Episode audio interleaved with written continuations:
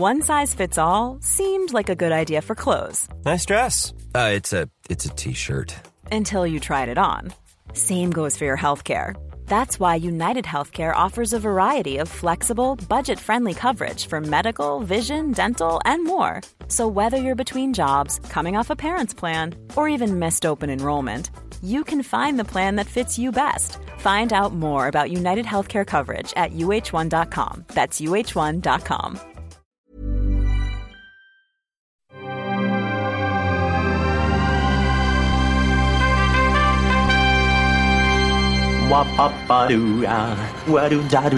Steven, arrête s'il te plaît, j'ai jamais pu encadrer Michel Legrand. Salut c'est votre rendez-vous avec le cinéma empaqueté, posté, livré compact, car présentement décliné sous forme d'extra ball, notre petite récré hors format qui permet rapidement d'aborder par exemple une ressortie de fort belle facture comme celle de Ragtime, dont on va causer tout de suite avec mon camarade Rafik Jumi. Salut Rafik. Salut. C'est nos ciné extra ball spécial Ragtime et c'est parti. Tu fais un amalgame entre la coquetterie et la classe. Tu es fou. Enfin, si ça te plaît. Ragtime, donc 1981 à l'origine, c'est signé par Feu Miloš Forman avec James Cagney, Brad Dourif, Howard Rollins.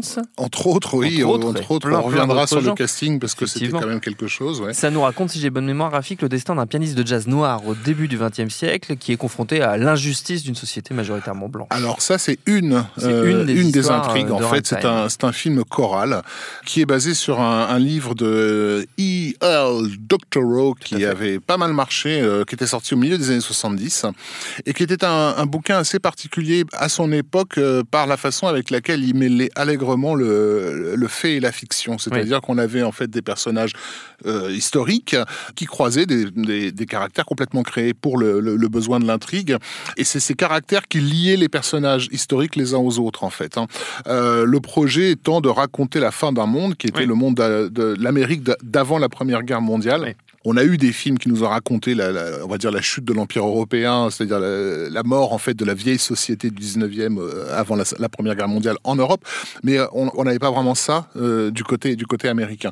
Donc le, livre et donc le film qui en a été tiré avait cette, ambition de, de, donner un aperçu de l'état d'esprit d'une époque, en fait, en, mettant en scène des gens de différents milieux sociaux qui ne se fréquentent pas, puisque c'était une société extrêmement hiérarchisée. Et donc là, pour le coup, cette façon de, de mêler la, la réalité et la fiction permet aussi de mêler les différentes couches sociales dans une même intrigue. Donc on a effectivement ce, ce- ce- ce pianiste noir qui, qui galère un peu euh, et, et qui vit très mal, enfin qui dont, dont la vie va complètement dévier euh, euh, après un incident, un incident raciste qui, qui va le faire passer de l'état d'artiste à celui de terroriste, littéralement.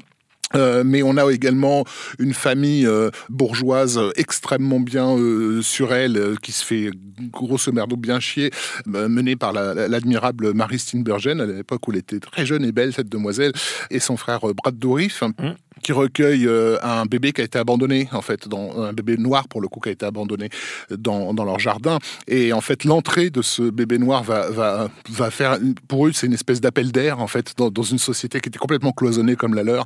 Euh, puisqu'ils vont recueillir aussi la mère. Euh, dont il est prévu qu'elle aille en prison pour avoir abandonné son, bébé. Et puis évidemment, on leur dit le bébé, euh, jetez-le, mettez-le dans un orphelinat et tout. On s'attend pas du tout à ce que, la famille le, garde.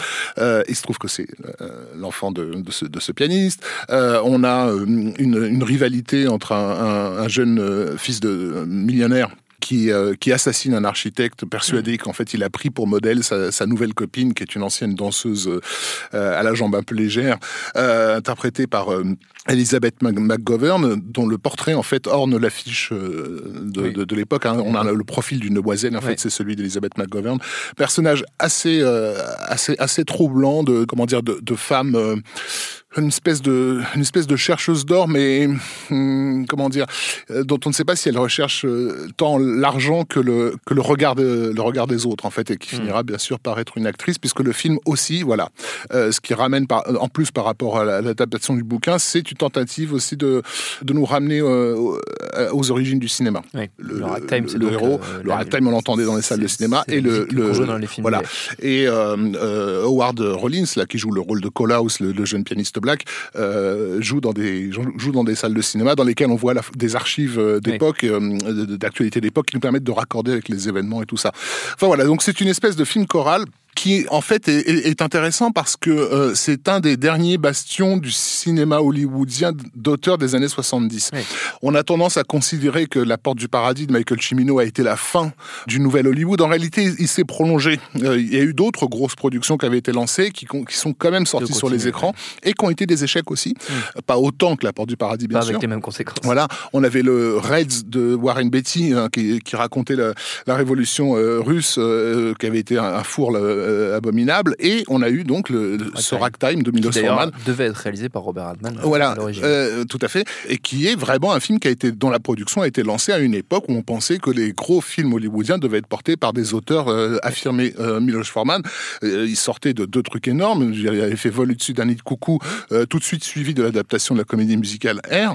C'était vraiment euh, un des, un des noms emblématiques de, de- du cinéma d'auteur des années 70, cinéma d'auteur à gros budget en tout cas, qui fait des gros succès. Oui. Et donc il avait euh, un chèque en blanc en fait. Et j'ai tendance, c'est vrai, je l'avoue, à aimer ces films qui ont été faits comme ça avec un chèque en blanc où le, où le réalisateur se permet un peu de faire ce qu'il veut.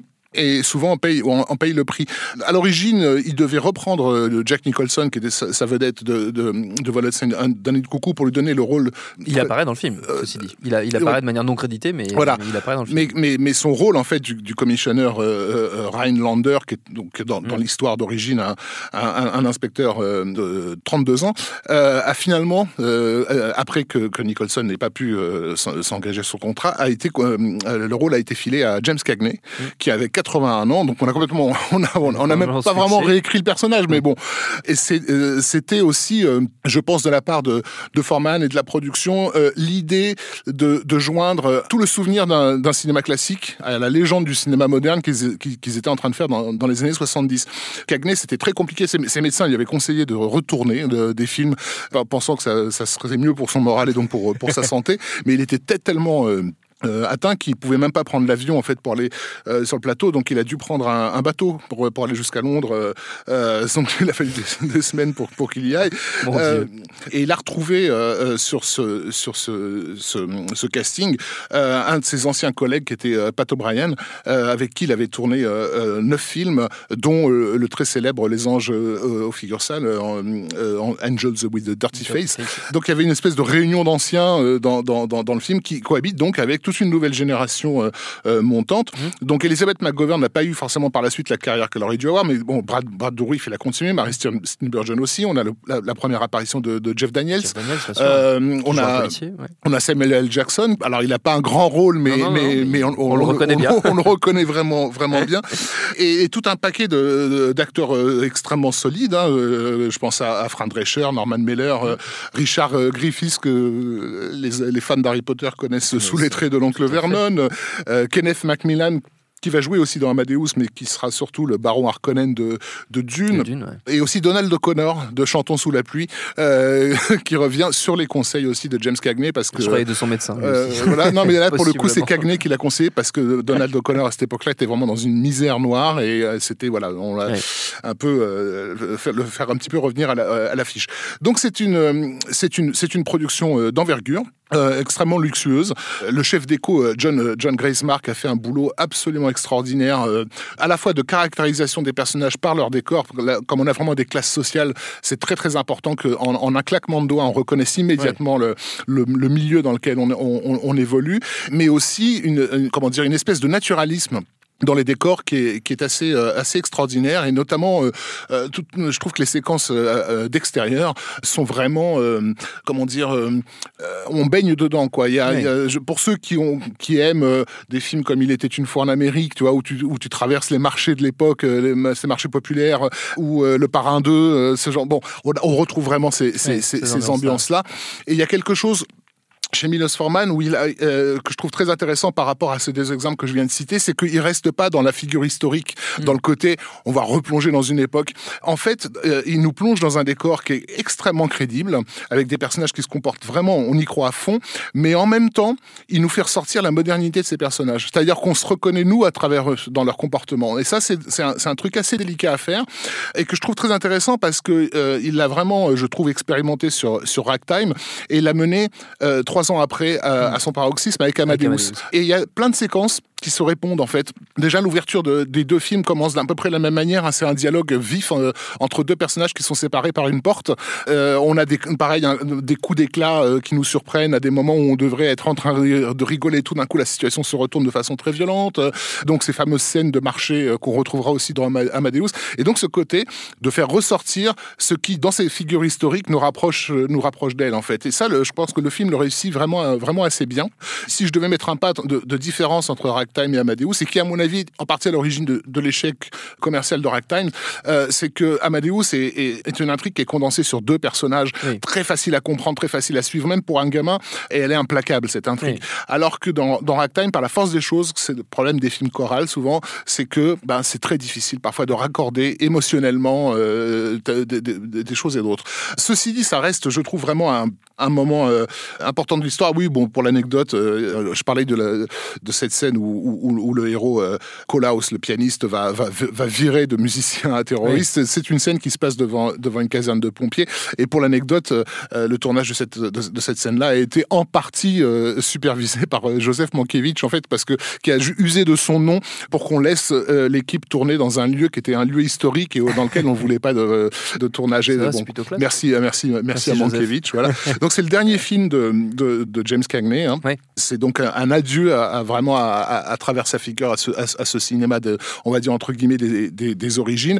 Mais c'est aussi un adieu donc à tout ce cinéma des, des 70s qui nous a donné des films comme La Porte du Paradis, etc. Et qui, sera, à mon avis, se termine effectivement avec le film de Sergio Leone. Euh, euh, il était une fois en Amérique. Euh, on reverra plus du tout de, de films, voilà, ce genre de film de 2h30, de, 3h, qui nous raconte vraiment une tranche d'histoire en fait en, en nous plongeant dedans.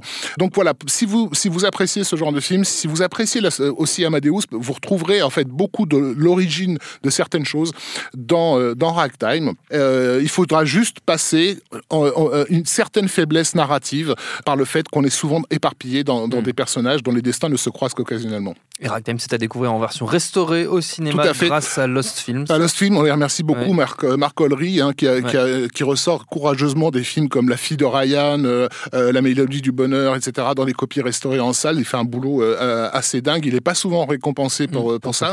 Donc, ça serait bien que, voilà, que les, les cinéphiles soient, soient au rendez-vous parce que c'est, voilà, on a besoin de gens qui, qui font exister ces films-là. Sinon, effectivement, ça devient des lost films, des, des films complètement perdus et oubliés. Genre, pendant des années, on, on, a, on a dû, on a dû euh, tourné avec une copie vraiment dégueulasse de, de, de Ragtime.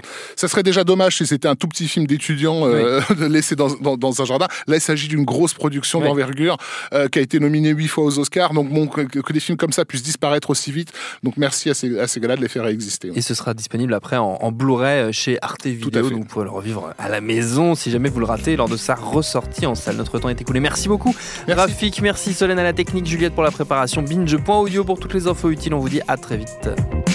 Je préfère partir plutôt que d'entendre ça, plutôt que d'être sourd. Binge.